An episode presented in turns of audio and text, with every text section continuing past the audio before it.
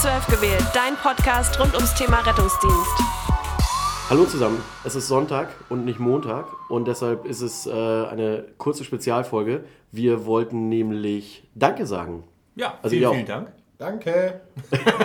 Und, und ihr so, hä, warum? Was ist los? Sonntag, Ausstrahlung, Danke sagen. Wir wurden nominiert für den Retterherzen Award.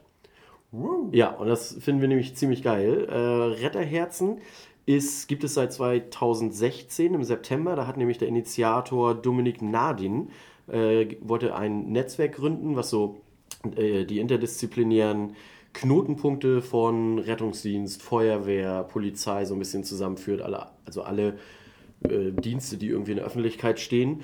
Und die haben mittlerweile über 55.000 Abonnenten auf den verschiedenen Social-Media-Kanälen und wurden 2018 sogar mit dem Ehrenamtpreis von RTL ausgezeichnet unter der Schirmherrschaft von Günter Jauch.